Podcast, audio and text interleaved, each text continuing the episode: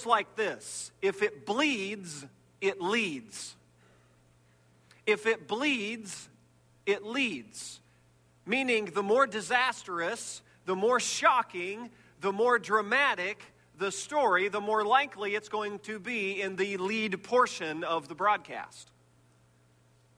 And uh, so, some studies were done, an eight year run in the U.S where the murder rate across the nation was actually declining by 20%, and the news stories that were leading about murder stories went up by 600%.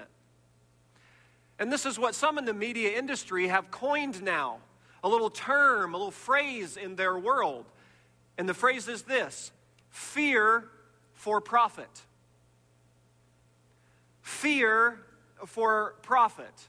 In other words, stir up in the hearts of the public a greater degree of fear, and you might find at the end of that quarter a greater margin of profit on the bottom line. Fear for profit. Listen to how Dan Allender writes about it. I put this quote in your note sheet. Go ahead and pull out your notes if you haven't done so already. Dan Allender is a professor out on the West Coast, teaches in the Christian counseling arena. He wrote a book called The Cry of the Soul. It says different people fear different things with different levels of intensity, but all of us fear what we cannot control. Fear is our response to uncertainty about our resources in the face of disaster. When we are assaulted by a force that overwhelms us and compels us to face that we are helpless and out of control. Fear is provoked when the threat of danger, physical or relational, exposes our inability to preserve what we most deeply cherish. So now it's into this culture of rampant fear that we open up this God breathed book and we read words like these. God says in Isaiah 41:10, "So do not fear, for I am with you." Psalm 46, 2. Therefore, we will not fear, though the earth give way and the mountains fall into the heart of the sea. Jesus in Matthew 6, during the Sermon on the Mount, verse 25, he says, Do not worry about your life. And he didn't put any parentheses on it like little exceptional clauses. He just said, Don't worry about your life. And then verse 34, he added a little more to it. Don't worry about tomorrow, for tomorrow will worry about itself. Each day has enough trouble of its own. To which anyone who lives enough life says, Amen. Plenty of trouble on this day. Jesus says, Don't worry about the next day. And then John 14, 1, Jesus says, Do not let your hearts be troubled. Trust in God. Now, what's kind of a, an immediate reaction when we read those kinds of words, even in an election year of all things?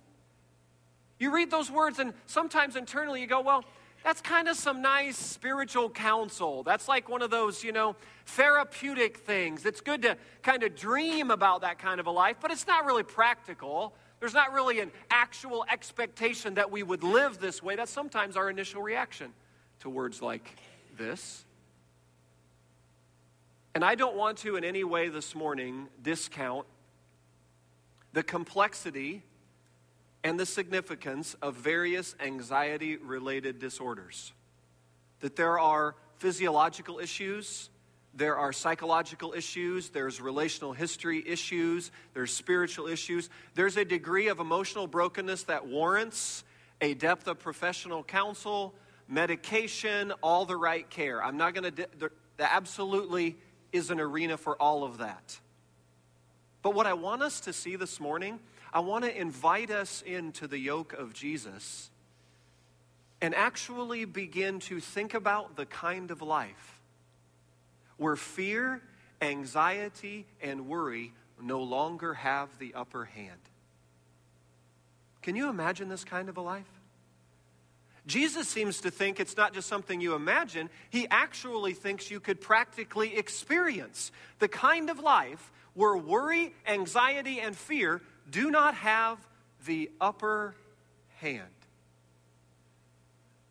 No matter how dark the past, no matter how broken the history, no matter the depth of the valley and the complexity of the issues, Jesus says there is something to experience in my yoke. There is a kind of a life where you can actually live with a deep seated internal peace. The passage we're going to look at in a moment says, The peace that transcends all understanding. And did you know that peace is a gift that is received and it is a lifestyle that's learned? It's both. I want you to think back when you first met Jesus. One of the experiences in that personal interaction with Jesus is you walked away from receiving Jesus' grace, the Holy Spirit coming to live within you, and there was a greater degree of peace in your soul. That is a gift you receive. The Bible says you're set to be in peace with God. And there's a shalom like wholeness and integratedness, a putting things together the way they're supposed to be. Augustine says, rightly ordered loves of the heart. There's something that happened in the interior places of your heart where things were set right in that moment when you came to Christ. And in that, there was a gift of peace. Galatians 5 says, the fruit of the Spirit is love, joy, peace. You receive peace as a gift. It comes with the indwelling presence of the Holy Spirit. And, hear me now, you learn to live a lifestyle of peace in the changing component. You're changed in a moment. You receive peace and the capacity for a greater degree of that peace, and then you're on a journey. Because did you notice when you first came to Christ, you weren't zapped with a worry free life? Anybody notice that? It's like, wow, just one day I was worried, I was choked and strangled with concern, and the next day I'm not at all. That's not how that works. There are degrees of this, and this is the changed and changing. This is a gift received and a lifestyle learned. And what we're going to focus on this morning is what's involved with learning the lifestyle where fear, worry, and anxiety no longer have to have the upper hand. Because Jesus seems to paint the picture that is actually normal life in his yoke. I don't know about you, I'd like to taste more of that. And so the passage we're going to anchor ourselves today is Philippians chapter 4. Here's Paul's language to what he heard, no doubt, Jesus talking about and witnessed in Jesus' life. Paul said it this way Do not be anxious about anything, underline anything, but in everything, underline everything, by prayer and petition with thanksgiving. Present your requests to God. And what's the next? And the peace of God which transcends all understanding, will guard your hearts and your minds in Christ Jesus. I call this the anything, everything prayer. Have you experienced the anything, everything prayer? This is the lifestyle where you are, there's no grounds to worry about anything. Why? Because the Good Shepherd has everything firmly in his hand. And the character of the Good Shepherd is loving and kind and wise and generous and strong. And so he's the one who says, I've got this firmly in my hands. And if you live in Jesus' yoke, you are relating, you are experiencing life with this Good Shepherd. So in the midst of anything you experience, the grounds for worry and anxiety really are removed because everything is in his hands. It's the anything, everything prayer. Thomas Kelly, in his book Testament of Devotion, I commend it to you if you've never read it, Thomas Kelly, Testament of Devotion, he talked about a term called simultaneity. This is Thomas Kelly's description of anything, everything prayer. Simultaneity is this Kelly talks about the ability the brain has to process multiple things at one time. Yes, even for men. Come on, man. Don't give me that look. You know what I'm talking about. Even we as men have the ability to process more than one thing at a time. It might be one and a half, but we're still there, one and a little bit. But Kelly talks about under this banner that there is a kind of life that you can begin to experience with Christ where you deal with the demands of the everyday the pressing concerns of the day. You live in your current realities, as broken and complicated, as messed up as they may be. You live in that, and then simultaneously, you are carrying on a dialogue with your good Father. And as you're living in the demands of the everyday, you are whispering, uh, Father, what would you have me do in this situation? Father, what's on your heart for this person or circumstance? God, what would you have me to do? Simultaneity, present to people and circumstances, and present to God, all at the same moment.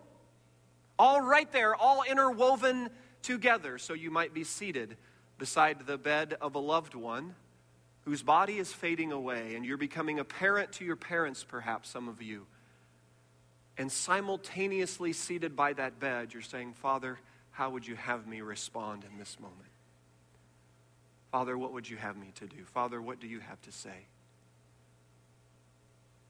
Or you're dealing with a wayward teenager, or you got a report from the doctor and it's got a bunch of questions on it, or the job situation is going the wrong direction, the bank account's going south, and all the current demands, and then simultaneity, simultaneously to living in the everydayness, you cultivate a communion that is ongoing. It's the lifestyle of anything and everything prayer.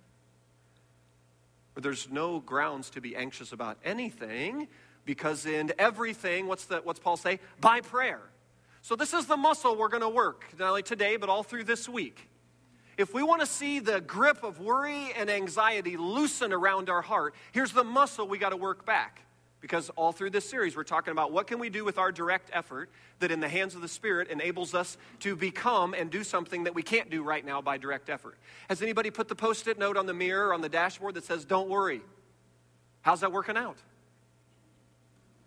It usually it might work for maybe 15 minutes or until the next thing goes AWOL in the office, or the family drama jumps off the edge, or, or the finance thing this, or, or you read the wrong headlines, and all of a sudden inside of you just wells up this the term I put in your notes that Paul uses for anxious, do not be anxious, is the term merimnaho. Say that with me merimnaho. It means to be strangled or choked with concern. Did you, do you know that when you come out of the womb, you don't have to learn how to do that? Do you know that we come by that very naturally? To live the kind of life that is strangled or choked with concern about everything mainly about all the stuff that's out of our control. Like Allender's quote said, it's the stuff that gets outside of the control areas of our life where we get most tempted, right, to get all wound up with what about this and what if this and where is this going and all of this uncertainty and what rises within us, the old self, the old life, the before you met Jesus life. You just have a default mode before you meet Jesus that is Merimnaho. You just say, hello, Merimnaho. You just roll out the red carpet for Merimnaho. When you encounter all the demands of the everydayness and all the stuff that you know, and by the way, the older you get, the more you realize how you're not nearly as in control as you thought you were when you were younger. So when you're younger, you've got this kind of uh, youthful rose colored glasses that you got the world by the tail on all these fronts, and then you keep living and you realize, wow, I'm not nearly in control as I think I am. And in your before Jesus, old self, old life, it's roll out the red carpet for an increasing amount of anxiety and fear and worry that will choke the interior life out of you. That's why if you interact with any physicians, They'll talk about in North America the trend for anxiety related disorders in our culture. It's, it's just astounding. The one culture in, on the planet that is the most comfortable, most technologically advanced, most educated, right? All of the things given to us, the greatest lifespan, they have the ability to overcome all these other physical obstacles. But what's one trend that's going off the charts the wrong direction? It's Merimnaho. It's having a life that is completely wound up and choked with concern, worry, fear. It binds the inside of a life and can literally choke life out of you. So old self, old life before Jesus life, you just you just breathe and you're going that direction. You don't have to learn anything about it. But then you meet Jesus and you encounter these kinds of words and you go, Jesus actually has the expectation there's another way to live. And when I hear his words, I go, that's a whole lot different than living Merimnaho. And Paul picked up on all that and he just puts, don't be anxious about anything. And the pathway he gives us, he says, here's the cultivation go anything, everything prayer. Live this lifestyle of simultaneity in the midst of all you are encountering, and what you will see is a loosening of the grip of Merimnaho around your heart. It is a gift received and a lifestyle that is embraced and learned. And Paul, no doubt, witnessed in Jesus' life a scene like we're going to read about now in Mark chapter 9. You can turn your Bibles to Mark 9 or follow along up here on the screen. Here's a scene in Mark 9 that I think Paul perhaps may have had in mind when he wrote Philippians 4. This is a scene where Jesus' disciples have been given a task that they are a little overwhelmed by. Anybody been in that boat before where Jesus asked you to do something that you think you're a little in over your head on? In this case, they were asked to drive out a demonic spirit out of this young boy. They can't do it. It appears like they've met their match. So there's quite a crowd stirring, and a scene is developing. Verse 15, Mark 9 As soon as all the people saw Jesus, they were overwhelmed with wonder and ran to greet him. I love that phrase. I want that kind of relationship with Jesus, overwhelmed with wonder, and run to greet him. Do you know Jesus that way? That the more you get to know his love and his grace and his wisdom and his generosity and his goodness, that it just overwhelms you with wonder and you're propelled to just run and greet him. That's shalom life, gang, right there. That that would just be everyday life overwhelmed with wonder that I get to live this one and only life with this Jesus. That's this crowd. They're just overwhelmed. He's coming on the scene. And notice what he asks them What are you arguing with them about? He asked. A man in the crowd answered, Teacher, I brought you my son. Interesting. I brought you my son. Who did they bring the son to? They brought him to the disciples, which is a really interesting connection in the scriptures here, I think because it was the people of Jesus who represented the person of Jesus. So it was in the, in the mind of the Father's heart that he was bringing this sick child to Jesus when he was bringing him to Jesus' people, the disciples. Boy, I'm challenged by that. Would people, would people have the perception that perhaps we who use the label Christian, which that term means little Christ, you don't adopt the title Christian lightly it means that you then represent Jesus. So here they're bringing a sick boy to the people of Jesus, expecting Jesus to do something about it. Wow, I'm challenged by that. They bring, he goes, I brought him to you. Well, I actually brought him to your disciples, who is possessed by a spirit that has robbed him of speech. Verse 18. Whenever it seizes him, it throws him to the ground. He foams at the mouth, gnashes his teeth, becomes rigid. I asked your disciples to drive out the spirit, but they could not. Rough day for disciple world, right there. They're like, well, we, we're, we're losing this one. Verse 21. Jesus asked the boy's father, How long has he been like this? From childhood, he answered. It has often thrown him into fire or water to kill him. But if you can do underline anything, take pity on us and help us. If you can, said Jesus, underline everything is possible for him who believes. Anything, everything. Verse 24 Immediately the boy's father exclaimed, I do believe. Help me overcome my unbelief. Anybody been there? You know, Lord, I do believe. I just need your help to overcome my next step of belief. Did you notice how the boy's father is doing what he can in the strength that he has, and he's trusting God to do what he can't do on his own? That's a good picture for the spiritual life. The boy does what he the boy's father does what he can in the strength that he does have. He brings the boy to the disciples and now to Jesus. He's doing what he can and then he's asking God, asking, help me with my unbelief, do what I can't do on my own. I can't fix this. He's standing before Jesus with the great unfixables of life. Anybody been there? Where you just hold out the great unfixables of life and say, Jesus, help me overcome my unbelief. I do believe you can do something about this. Now, would you do something? Because I can't. That's the boy's father. Verse 25 When Jesus saw the crowd was running to the scene, He rebuked the evil spirit, You deaf and mute spirit, he said. I command you, come out of him and never enter him again. The spirit shrieked, convulsed violently, and came out. The boy looked so much like a corpse that many said, He's dead. But Jesus took him by the hand and lifted him to his feet and stood up. After Jesus had gone indoors, his disciples asked him privately. I imagine this had to be quite a scene, right? They're tracking him down, going, Why couldn't we drive it out? Key sentence, verse 29. He replied, This kind can come out only by prayer.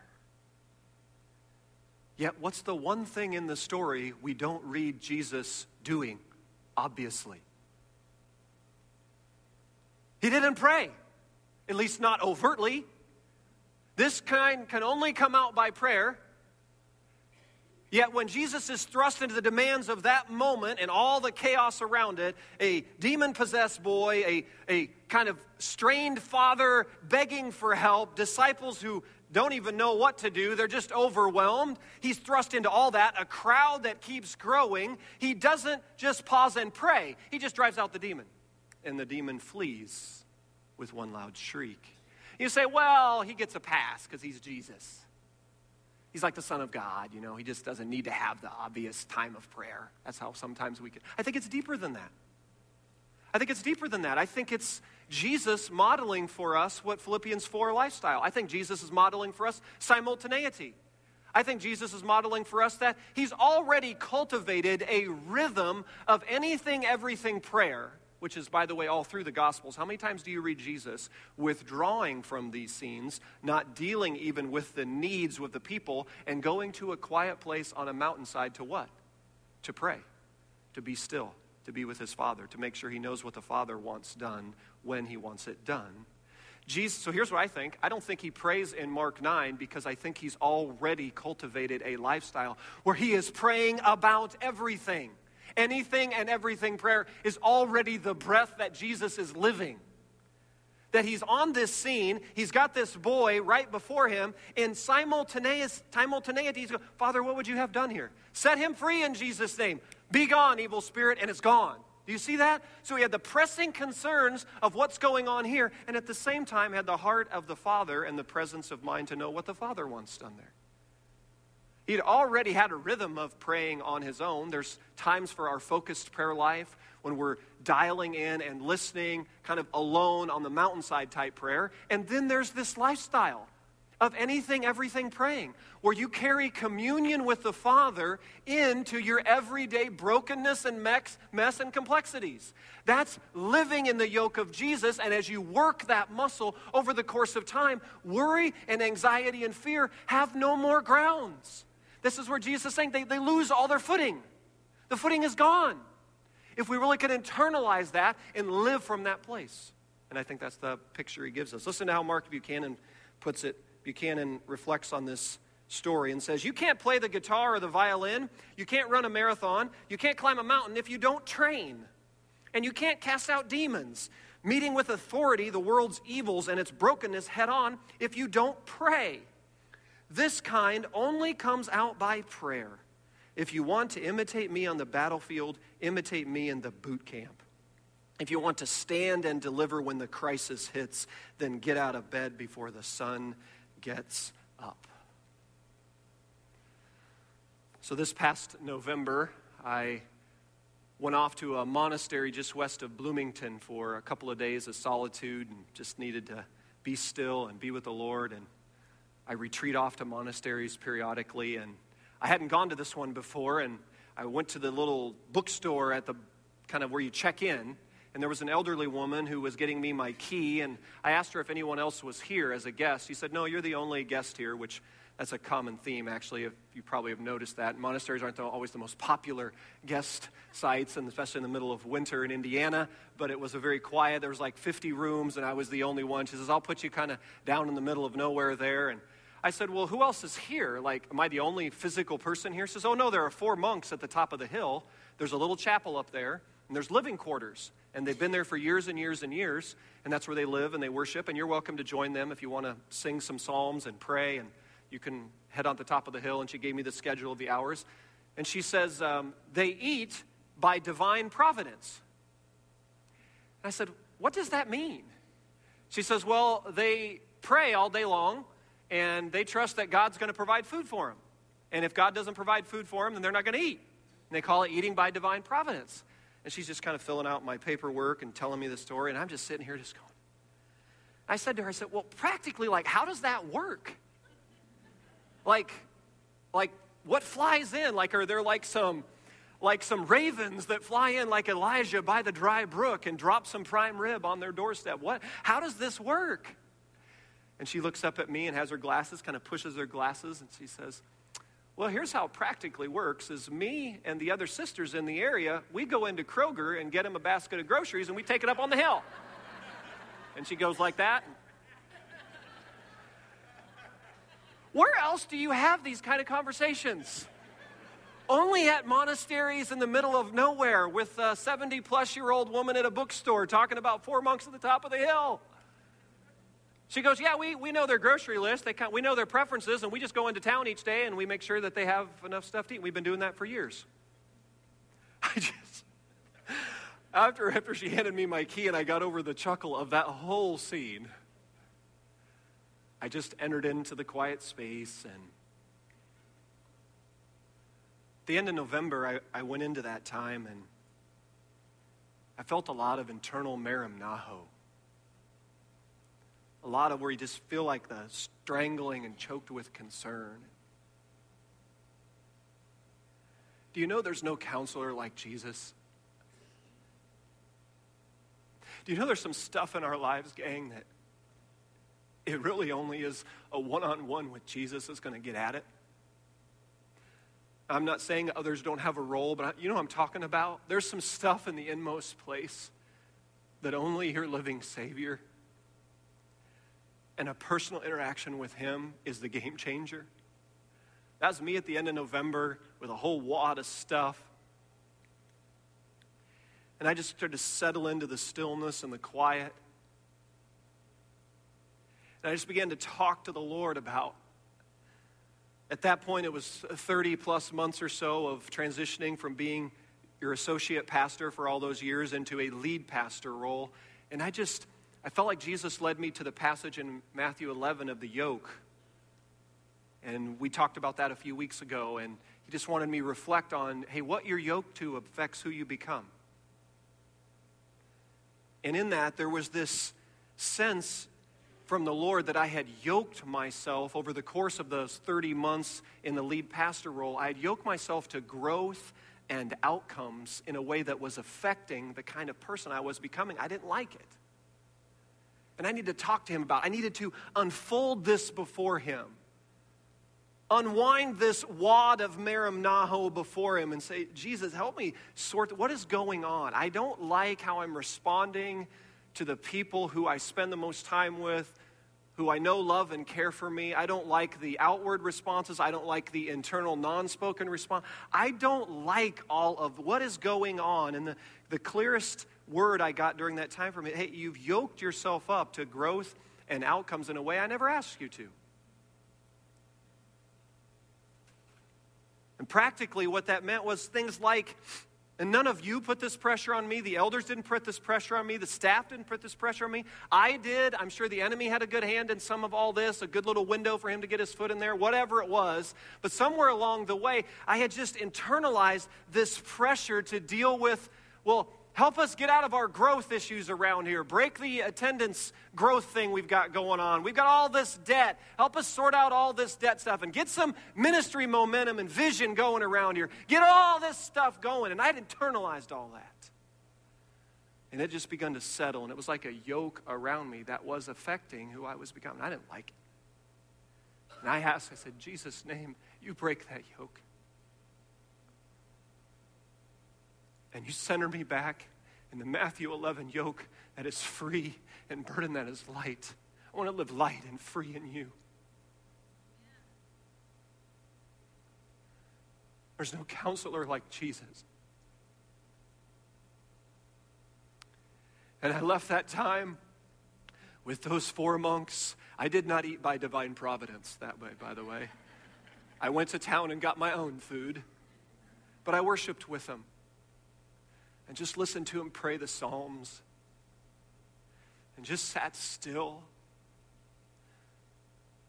and just asked the Lord to forgive me for all the ways I'd internalized all that, ask Him to set me free from all that, and to move this question. The other phrase from that time away was, Eric, it's time to shift the question in your lead pastor role from how many to what kind. That was a key phrase to embrace however many people God chooses to give Eagle Church, however it is, whether it's 10 or 1,000 or whatever He chooses to do. You just embrace developing the right kind of people and leave all the rest to Him. So I've been on a numbers fast. Just so you know, I've, I've been on a numbers fast. The staff and the board don't even know this, I don't think. Probably makes some of them a little nervous now to know I haven't paid attention to all that stuff. But I figure those around me will, you know, make sure I know when I need to know. So when all of our wonderful, and numbers have a role, don't misunderstand, uh, they have a role, important measure, but it's not the ultimate measure for Jesus and what a healthy spiritual life in a local body is. It's not numbers driven stuff, right? If Jesus was to step on and assess a healthy church, I don't think he would do it by just numbers of attendance and cars in the parking lot and chairs filled up and numbers of people gathering at all the gather. I think there's probably deeper levels of assessment, is my point. Shift it from how many to what kind. So I've been on a numbers fast. And probably no coincidence that random people, some of you actually, have said to me, say, Hey, what's gone on with you over the last couple months? I noticed something's different about your countenance. They don't know any of this stuff. Something's different about your countenance. Or different staff members say, hey, I see something different going on inside of you. In an encouraging way. Now, sometimes as a pastor, you get folks who come up to you and say, Is everything okay? You're, are you doing okay? And, and a lot of times in that conversation, I go, Well, I was. you know what I'm talking about? Anybody had these? You know, you haven't seen quite yourself. Now, I know, that, I know you guys do that out of love, but sometimes it, it's like, oh, I was doing fine until you got me thinking about that. But a number of folks who love me and care for me, family, staff, elders, close friends here, you guys have been very gracious and kind and patient with me on this whole journey. And I just want to share before you that I am committed to live in the yoke of Jesus, free and light in Him and all that other stuff I rattled off before. This is his church. It's his deal. I don't know. I don't have an answer. You're going to get tired of me saying, I don't know. What are we going to do with three point whatever million dollars of debt? I'm not sure, but I know Jesus is going to help us. That's enough for me. Is he with us? I'm confident he's with us. He birthed this place, it's him. What are we going to do with all this other ministry stuff? I don't know. Jesus is going to help us, though. I'm going to live light and free in Him. My commitment to you is to say yoke to Him, listen to His voice, and lead us accordingly. And if you detect in any way that that's not taking place, I'm giving you permission to walk up and place your hand on my forearm, Pastor. You sure everything's okay? That's a good time to ask me. And, gang, I don't think that's just reserved for pastors. I don't think you have to run off to a monastery for that. Though I do think this there is some layers of Merimnaho running around in the inmost place of some of our lives. And you know exactly what I'm talking about. That if you want to see some freedom from some of that, it is going to require an intentionality of carving out some time and some space, probably longer than you like or prefer to get to those deeper places. Because sometimes this kind only comes out by prayer. And sometimes only with that kind of personal encounter with the Christ who gave you life. In the midst of whatever out of controlness, whatever brokenness, whatever history and past, all that stuff that gets wound up. And when you feel like the choked and concerned places and the grip is getting so strong, I want to invite you. You don't have to go to the monastery in Bloomington, but I want to invite you into some quiet space. I want to invite you to experience anything and everything prayer. I want to invite you into a lifestyle where peace gets the upper hand peace. It's a gift received, and it's a lifestyle embraced and learned. And if there hasn't been as much internal or external peace in your world as you like, I hope today you say, you know what? I come to you, Jesus, whom is given the title the Prince of Peace.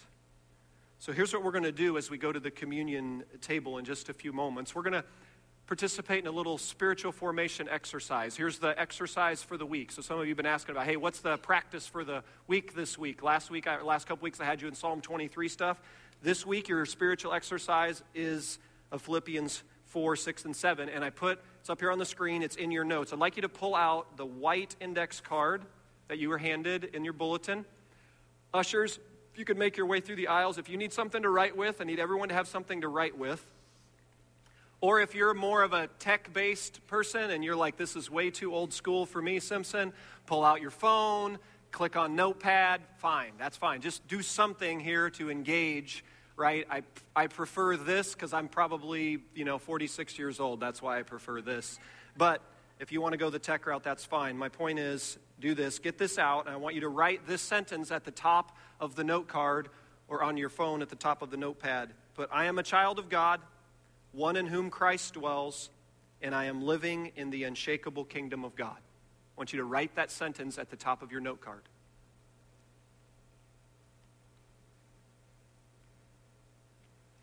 I am a child of God, one in whom Christ dwells, and I am living in the unshakable kingdom of God. Thanks, guys. Appreciate it.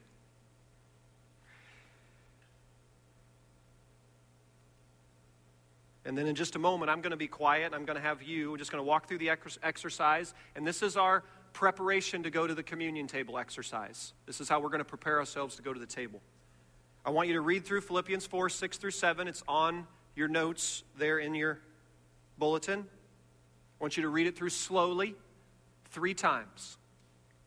And I just want you to let those words rest in your mind. And then I want you to write on the index card the specific things that right now in your life you are wrestling with anxiety about. You're dealing with anxious stuff around what? To be very specific.